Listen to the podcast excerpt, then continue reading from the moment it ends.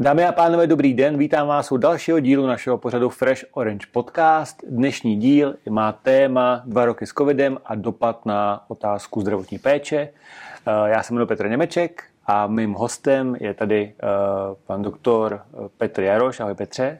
Ahoj, ahoj, dobrý den. Eh, někteří z vás ho už jistě slyšeli předtím, ale pro ty, co ne, tak připomenu. Petr Jaroš je Eh, neurolog eh, vojenské střešovické nemocnice, eh, s náma spolupracuje, to vlastně náš hlavní lékař v oblasti životního pojištění a současně je i provozovatelem několika homecareových služeb, takže vlastně má k oblasti sociálních rizik a zajištění sociálních rizik velmi blízko. Takže ještě jednou ahoj, vítám tě u nás a díky, že jsi udělal čas. děkuji, a... děkuji za pozvání. A já se zeptám na začátek, eh, teďka vlastně skoro to je dva roky, kdy jsme poprvé začali mluvit o covidu a, jak se změnila dostupnost eh, zdravotní péče a třeba speciálně v té oblasti poskytování eh, domácích homecareových služeb, které souvisí s produktem dlouhodobý péče, který my nabízíme. Mm-hmm. Samozřejmě u mě to souvisí jak práce v nemocniční vlastně péči, tak i v té domácí péči, protože vlastně tím, že pracuji na emergency, tak vidím vlastně ten příliv těch lidí, který přichází. Poté jsem částečně vlastně zaměstnaný na lůžkovém oddělení, takže vidím i počet hospitalizovaných a pak vidím i ten odliv vlastně těch lidí do, právě do toho domácího prostředí. Takže já můžu za sebe říct, že co se týče nemocniční péče, tak vlastně my se snažíme co nejvíc zkracovat vlastně ty hospitalizace eh, u těch lidí s diagnózama, protože prostě ten strach nejenom těch lidí, ale i v podstatě nás jako lékařů toho, že eh, ten samotný covid eh, oni vlastně chytí přímo na tom lůžkovém oddělení, byť vlastně my tam máme dodržený veškerý karanténní opatření, ale tím, jak ty varianty neustále jsou víc a víc eh, nakažlivější, tak vlastně eh, i ten přenos tím vzduchem, který tam potom je, tak eh, je tak výrazný, že se nám prostě stává, že i, i vlastně pokoje, které jsou negativní, tak mm-hmm. dokážou během té hospitalizace spozitivnit. Takže tím pádem ten trend toho, toho člověka dostat co nejdřív do toho domácího prostředí mm-hmm. je obrovský. A já vlastně z té druhé strany, z té dlouhodobé péče, to zase vnímám tak, že já mám obrovský nárůst vlastně klientely, která míří domů eh, s tím, že je tak nějak jako částečně vyřešená a proto potřebuje potom tu následnou vlastně i zdravotní péči eh, v tom domácím prostředí, aby v podstatě doléčila ten svůj zdravotní mm. stav. Takže za mě jako je jasný nárůst toho, že ty lidi směřují domů a, a snaží se vlastně ta nemocnice je tam nechávat co nejkratší možnou dobu, co to jde. Mm. A v podstatě je úplně jedno, jestli přijíždí eh, s tím, že eh, mají bolesti břicha a ve směs eh, tu bolest břicha si mm-hmm. prostě doma nechávají dlouho, anebo jestli přijíždí s nějakým, nějakým pohybovým prostě obtíží, obtíží prostě ať je to jakákoliv diagnóza, kterou vemeš v mm-hmm. jakýmkoliv širokém spektru, tak dá se to v podstatě aplikovat na veškerý a tyto lidi prostě prostě míří domů ve mm-hmm. větším množství. Děkuji. Já myslím, že řada našich diváků, posluchačů uh, byla některým z workshopů, který spolu děláme, protože uh, často chodíme za obchodními partnery a vlastně mluvíme Eh, spolu o, o tom, co znamená invalidita, jak v praxi jako probíhá, o dlouhodobé péči, o tom prostě, co znamená péče o někoho, kdo dlouhodobě doma je upoután na lůžko a prostě chce zůstávat doma.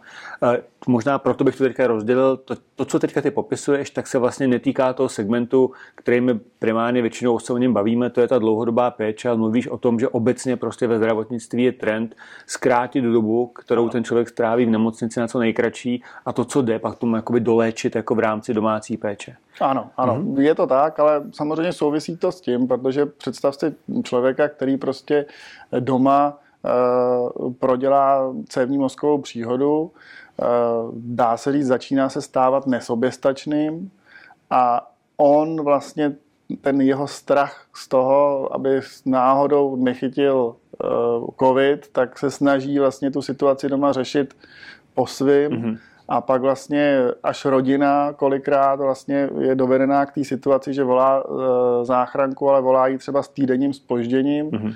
Tento člověk, který už právě díky té nesoběstačnosti vlastně míří na to uh, akutní oddělení, tak my vlastně jsme teď v takové otázce, že my téměř skoro každého člověka, který přijíždí vlastně do té nemocnici, nemocnice, tak je uh, vlastně eh, k příjmu, protože vlastně přijíždí jako v mnohem horším zdravotním stavu. Mm-hmm. A i tento vlastně člověk, který je v tom horším mm-hmm. zdravotním stavu, tak eh, měl by mít vlastně teoreticky delší hospitalizaci, ale zase ten jeho strach a ten strach té rodiny z toho, že opět tam dostane ten covid, tak vlastně je, že hledá co nejrychlejší způsob jako odsunu toho člověka vlastně z té nemocniční mm-hmm. péče.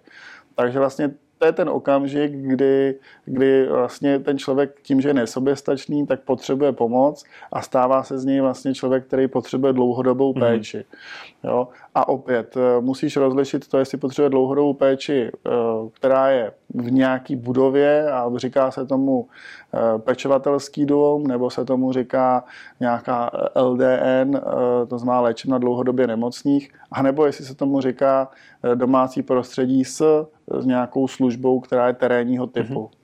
Dobře, takže uh, říkáš, jestli to dobře rozumím, říkáš, že uh, obecně pacienti chodí do nemocnice později, než by chodili hmm. dřív, takže Určitě. se to promítne eh, že chodí už v nějakým věč, horším stádiu ty nemocné, než by byly předtím. Uh-huh. A to se týká jako všech věkových skupin a všech typů pacientů. Uh-huh. Ale já, já bych řekl, že ano. Jo? jo. Jako z mýho pohledu prostě jak mladý, tak střední věk, tak i ty staří eh, prostě mají strach z toho, že hmm. něco někde uh, pochytí. Hmm. A dá se říct, je běžná situace toho, že vlastně na tom akutním příjmu, kde máš třeba k dispozici šest lůžek, který je přímo na, na, na hale, pak další čtyři lůžka, které jsou jako karanténní oddělení vedle, tak je běžná situace, že máš všechny čtyři karanténní lůžka na tom akutním příjmu vlastně obsazený uh, covid pozitivním pacientem s nějakou nemocí, mm-hmm. kvůli kterému on přijíždí.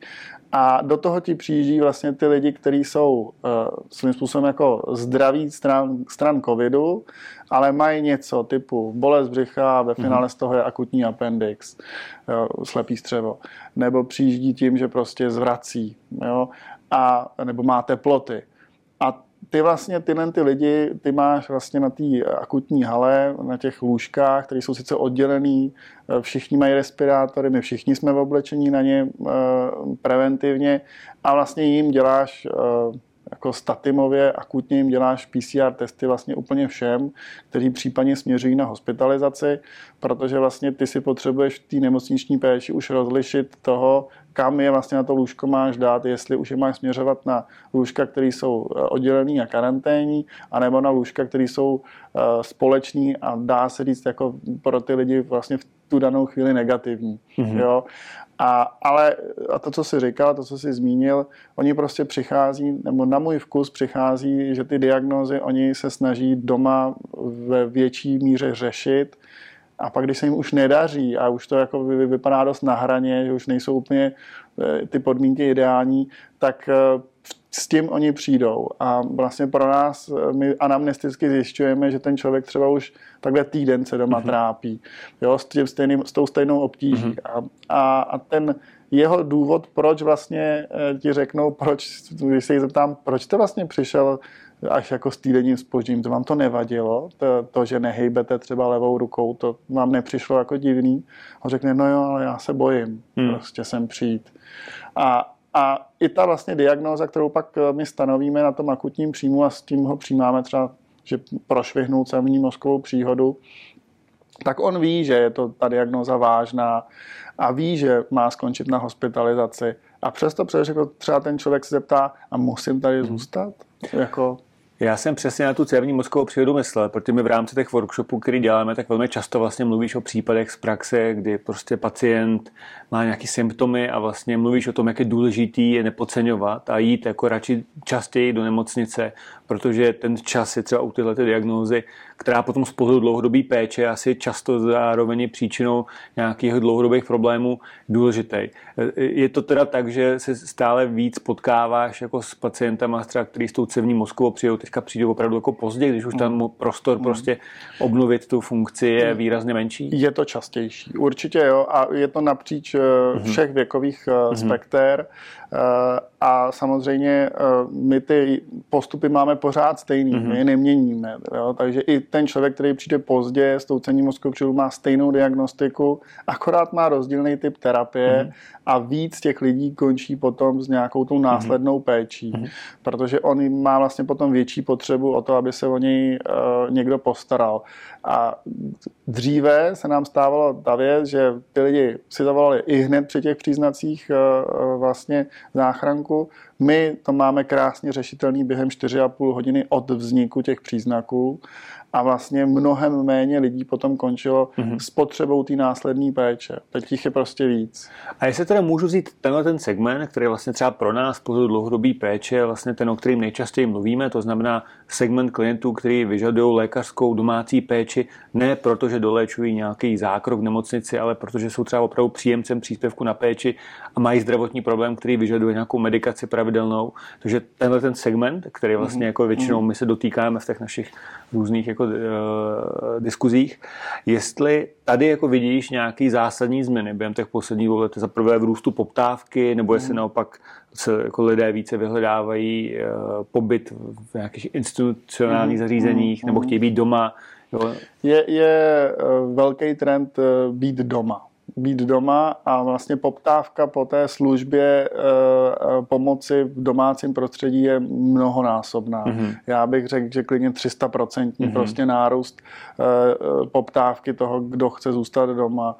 Takže já jsem prostě musel i adekvátně řešit personální obsazení, nárůst vlastně pracovní síly na to, aby jsme uspokojili potřebu toho trhu, který prostě je obrovský trend přesun do domácího prostředí. A tak, jak je to vždycky většinou v popisu vlastně těch sociálních pracovníc, který přicházejí vlastně na ty jednotlivé lůžka a, mm-hmm. a nabízejí těm rodinám možnosti jak hospitalizační, tak vlastně v tom domácím prostředí tak ve směs eh, ty lidi méně volí právě tu volbu eh, přesunu do eh, zařízení nějakého dlouhodobého typu a více řeší a více chtějí tu v tom domácím prostředí. Mm-hmm.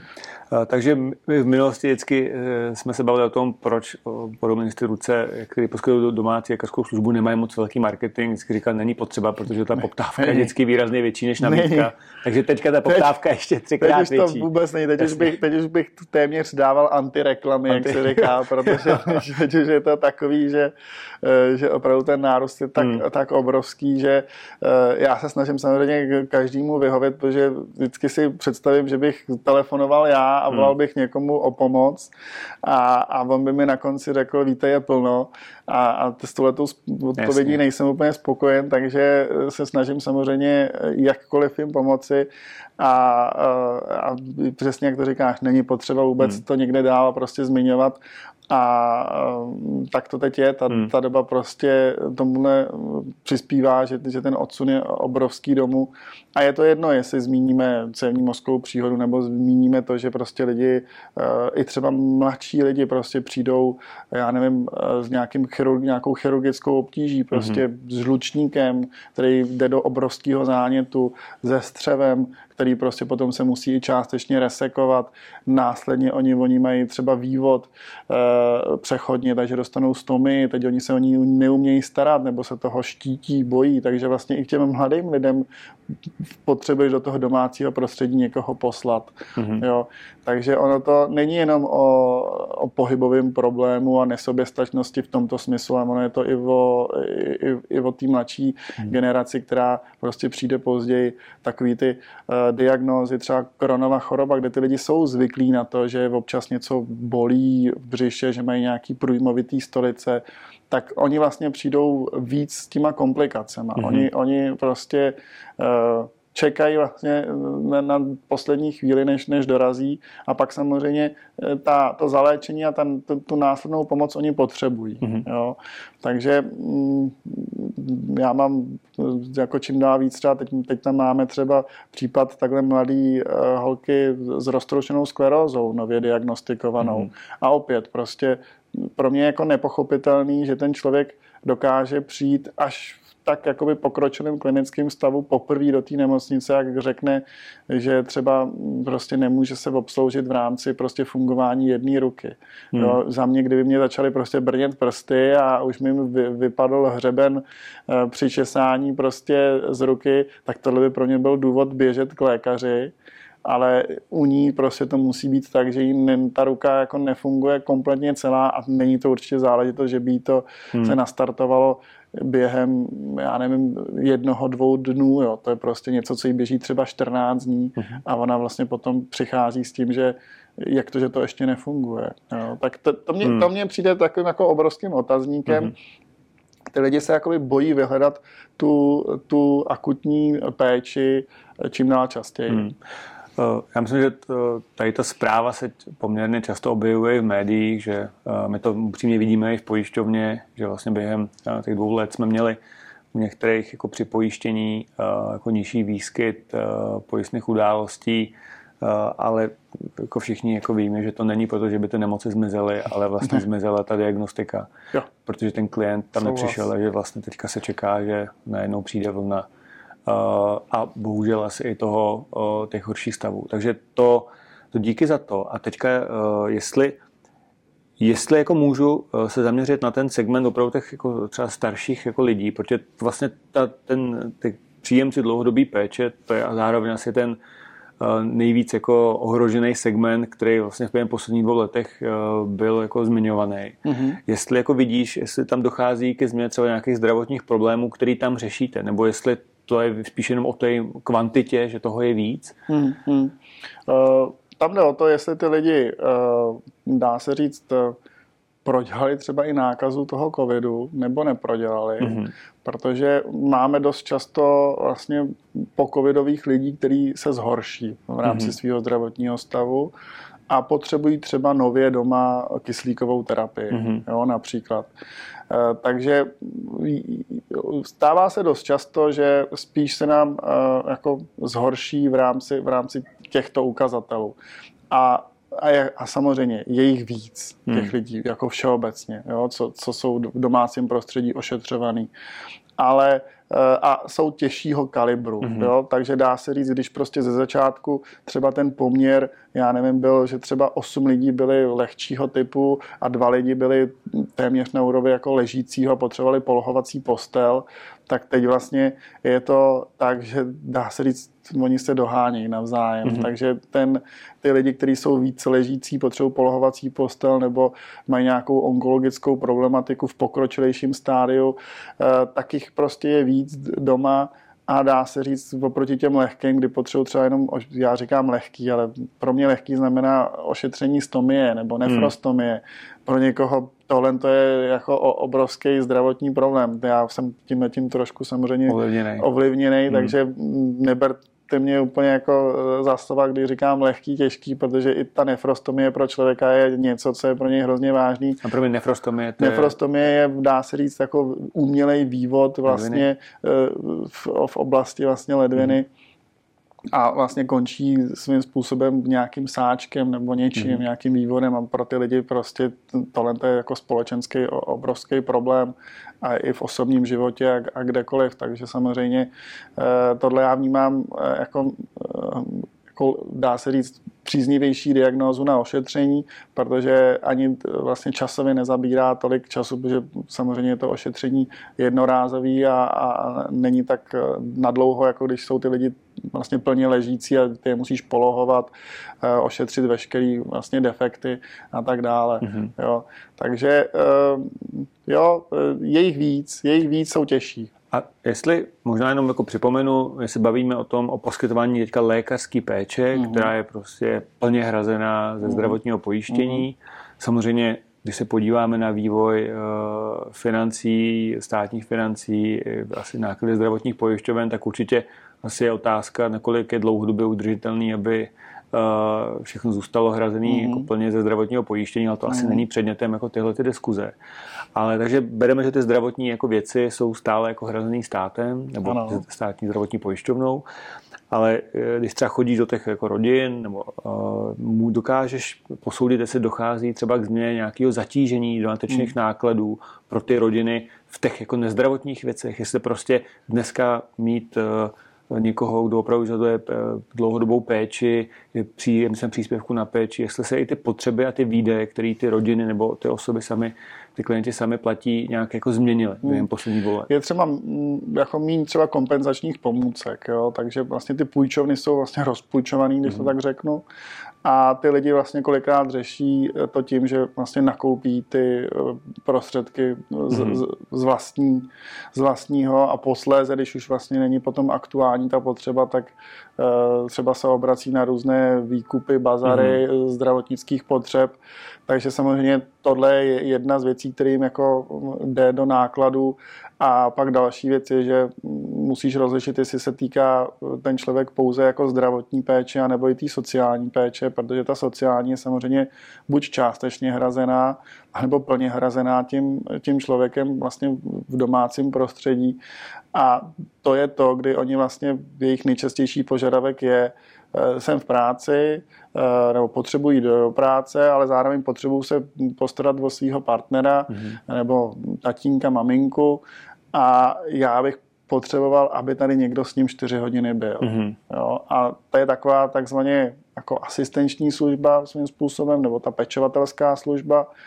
A to je prostě samozřejmě eh, plně hrazená tím klientem No a to je obrovský finanční zásah mm-hmm. pro ty lidi, eh, protože když si představíš prostě čtyři hodiny denně a potřebuje třeba odejít opravdu všech těch pět pracovních dnů, tak když si to prostě pronásobíš, tak eh, ať tam dáš jakoukoliv částku na začátku za hodinu, na kterou se dohodnou, tak, je, tak jsou to obrovské sumy na konci, které z toho prostě jsou takže jsou spíš pak v deseti tisících ty hmm. náklady eh, v rámci měsíce a to je kolikrát pro tu rodinu eh, jako s otázkou, jestli vlastně ještě má ten partner chodit do té práce, hmm. anebo jestli už nemá zůstat doma, protože vlastně vydělá to, co, to, co odevzdá potom případně na hmm. nákladech za tu asistenční službu. Hmm. Jo, a ta samozřejmě není eh, tak, že by se na ní podílel jako stát a, a hradil jí, což je samozřejmě logický to je jako ta druhá část, ta sociální péče. My jsme se vždycky bavili o tom, že tam jsou nějakým způsobem eh, regulované ceny, pokud čerpá mm. příspěvek na mm. péči. Uh, tam jsem přesně mířil. Jestli ty kapacity, které tady byly předtím a vždycky si říkal, že byly pod tlakem, tak v téhle chvíli... Jsou naplněný. Jsou, nap... takže vlastně... jsou, na... jsou, jsou plný. Je, je, jsou, ty lidi jsou na čekacích listinách. Hmm. Jo, ty lidi prostě eh, mají na to nárok, úplně jako bez, úplně bez sporu ale eh, prostě čekají na to, až tam přijde ten sociální pracovník udělat ten screening a jsou v pořadníku. Takže vidíš, že v těch rodinách dochází k tomu, že ty eh, blízcí to řešení často prostě hledají jakoby přes nějaký soukromý vztah s nějakým mm-hmm. poskytovatelem jo. a neřeší to přes to, eh, přes to čerpání příspěvku na péči, protože prostě potřebují tu pomoc rychle. Oni mají ten příspěvek na péči, Jasně. ale nemůže ho vlastně um, nebo měli by ho vlastně vydat na tu službu, která k ním dochází, ale myslím si, že jim kolikrát jako nestačí. Protože, eh, nebo téměř vždy jim nestačí. 130 na hodinu. Jo, prostě i kdyby hmm. tam bylo 130, ono už to není 130 korun na hodinu, už to je 150 hmm. a 200 korun na hodinu. Ono hmm. už se to prostě posunulo, jak se všechno zdražilo, protože se zdražila prostě doprava a všechno, tak vlastně i ty služby, které dojíždějí, tak mají o něco už vyšší ty ceníky. Takže samozřejmě eh, tohle, když pak pronásobíš tím až třeba minimum těch 4 hodin, 3 hodin, tak eh, měsíčně jim to dělá mnohem víc, než hmm. oni dostanou na tom příspěvku na péči. Takže vždycky se na to musí spolu Jasně. podílet. To je, pokud to poskytnou no. soukromně, tak je jasný, že tam ten limit, který je poskytnutý, asi jako nemusí. A pak oni samozřejmě zvažují uh, to zdravotnické zařízení, kde by si oni i třeba ta rodina částečně jako ulevila, ale tam vlastně ta covidová hrozba, která pořád je, tak ta je čast, často vlastně od toho řešení odrazuje. Mm-hmm. A mhm. řeší to jako až jedno z těch mm-hmm. uh, nejzasších řešení. A, a samozřejmě nebo to řeší tak, že třeba udělají takzvaně odlehčující pobyty. Mm-hmm. Jo, že, že prostě uh, potřebují přizpůsobit tu domácnost tak, aby fungovala dál, tak si na tu přestavbu té domácnosti vyhradí třeba měsíc mm-hmm. a přesně nadefinují, od kdy do kdy ten člověk má být v nemocnici, přesune ho tam, to je přesně prostě da, da, daná uh, událost a pak ho zase vrátí zpátky do toho předělaného, mm-hmm. uh, předělaný domácnosti, kde pokračují vlastně v tom mm-hmm. v mhm. té péči, kterou započali na začátku. Děkuji. Za mě poslední otázka. Ty jsi mm-hmm. trochu vlastně na to odpověděl, ale možná bych se na to konkrétně chtěl zeptat. Když teda roste poptávka po těch službách, jak se daří jako, uh, hledat lidi, kteří dokážou mm. nějakým způsobem pokrýt. Jako vím, že se to nedaří, to jsi jako řekl, že ten převis je obrovský, ale jak se vlastně vůbec Jaká je tady z tvýho pohledu k tomu jako cesta nebo východisko? Jak se daří najít ty pracovníky, no. co by o ty lidi pečovali? Ehm, je to, je to těžký. Jo? Je to opravdu v dnešní době eh, je dobrý vědět spíš na koho se obrátit, kdo ty informace má. Hmm. Eh, tak samozřejmě základní informace mají vždycky ty sociální pracovnice, ať už v nemocničním zařízení nebo na té dané městské části a ty už pak jenom vlastně vemou ten seznam těch poskytovatelů a dá se říct od A do Z prostě obtelefonovávají, kdo zrovna má volnou kapacitu a dá se říct, že pak už to je třeba i o tom slevit eh, tu službu v rámci frekvence docházky jenom za, na úkor toho, aby aspoň někdo docházel, takže to pak není třeba denní péče, ale mm-hmm. třeba, pro, třeba se přechází na tři, třikrát týdenní mm-hmm. péči nebo dvakrát týdenní péči a vlastně ten zbytek je nahrazovaný tím rodinným příslušníkem mm-hmm. nebo někým. Takže je to na úkor uh, spíš frekvence docházky, než že by těm lidem se nevyhovělo. A, a to samozřejmě ti pak ovlivní tu kvalitu uh, té péče poskytovaný uh, doma. Takže samozřejmě já vždycky říkám, Eh, že já v podstatě ne, nemám konkurenty nebo neznám konkurenty, že všichni jsou vlastně pomocníci v tom, co děláme v té hmm. následné péči, protože čím víc jich bude, tak tím víc se dá poskytnout vlastně eh, té služby v domácím prostředí a, a to je úžasné. Hmm. Takže kež by, kež by jich bylo víc, těch, těch zdravotníků a těch lidí, co pomáhají a samozřejmě, eh, když by si se zeptal, jako, jaký je zájem lidí přicházet eh, vlastně do těchto služeb, tak je. Oni jako chtějí pomáhat, ale eh, vem si to takhle. Přijmeš nového pracovníka, který by jako potřeboval se o někoho nebo starat o více lidí a já si myslím, že během měsíce ho máš tak plně vytíženýho, hmm. že vlastně můžeš přijímat novýho. Hmm. No, to, to, není to o tom, že nejsou lidi na, na, na péči v domácím prostředí, ale je to spíš o tom, že nejsou uh, ty pracanti mm-hmm. na to. A kolik jich přijmeš, tolik jich obsadíš. Mm. Protože prostě tak to je. Teď ta doba a ten trend více starat v tom domácím prostředí je. A já jsem za to svým způsobem rád, protože ty lidi uh, v té psychické pohodě jsou nejvíc, když jsou v domácím mm. prostředí. Já jsem chtěl říct, že my na těch setkáních s obchodními partnery dlouhodobě ukazujeme vždycky stromy života a to, jak prostě v budoucích 20 letech se změní struktura obyvatel, jak bude mnohem větší tlak na vlastně poskytovatele všech takovýchhle služeb a vlastně ty poslední dva roky byl takový trošku katalyzátor toho a to, co bychom asi normálně jako čekali, že bude trvat 10-15 let, tak se stalo prostě jako velmi rychle. Mm-hmm. Podobně s tím jsou samé otázky jako financování, eh, jak na straně důchodu, tak na straně financování zdravotní péče, mm-hmm. který prostě je jasný, že nás jako čekají odpovědi. Takže to určitě to období jako je složitý a samozřejmě jako pro nás jako pro instituci, který prostě poskytuje jako řešení a nabízí produkty, které vlastně jako mají za úkolem eh, pokrýt tu finanční potřebu, pokud tomu dojde, tak je to svým způsobem taky jako, musím říct, jako dobře, že se o tom mluví, protože, mm-hmm. protože to téma je čím dál tím blíž a nejde tomu utíkat. Petře, já moc krát děkuji za ten čas, který se udělal. Těším se na další setkání, ať buď na nějakým workshopu s obchodními partnery nebo na nějakým dalším natáčení podcastu. Eh, vám děkujeme za pozornost. Pokud se nechcete nechat ujít eh, další z našich dílů, tak se můžete přihlásit k pravidelnému odběru našeho pořadu Fresh Orange Podcast. Já vám děkuji za pozornost a těším se na setkání u dalšího dílu. Hezký den. Také děkuji. Naschledanou. thank you